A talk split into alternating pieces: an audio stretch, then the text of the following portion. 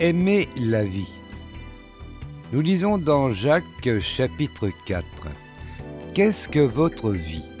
Une légère brume visible quelques instants et qui se dissipe bien vite. La vie passe vite, une simple vapeur qui apparaît et disparaît. Cela fait 45 ans que j'ai le privilège de vivre, c'est une pure grâce. C'est une bénédiction de vieillir et d'avoir des cheveux qui deviennent blancs. J'ai un ami qui est mort à l'âge de 23 ans dans un accident de voiture. J'imagine qu'il aurait tellement aimé vieillir et avoir des rides. Parfois, on ne se rend pas compte de la grâce que l'on a. On se rend tellement malheureux avec toutes sortes de peurs. Peur de l'autre, peur de vieillir, peur d'être pauvre, peur de ne pas être assez fort, peur d'être rejeté. Aimez la vie, aimez vos amis, votre assemblée, votre famille. Prenez le temps d'apprécier ce qui vous entoure, de rire, de dire je t'aime. Nous pensons souvent que le bonheur vient de l'extérieur. Je serai heureux le jour où j'aurai une plus grosse voiture, une plus grande maison, un salaire important, etc. Et en attendant, le temps file. Le bonheur vient de l'intérieur.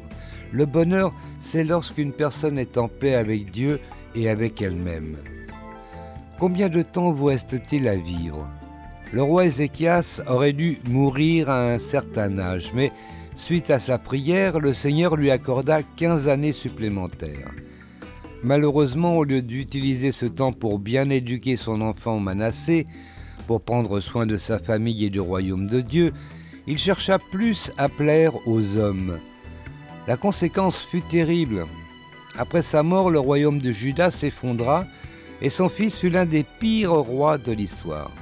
Ce récit tragique montre l'importance de nos priorités. Qu'allez-vous faire du temps qu'il vous reste?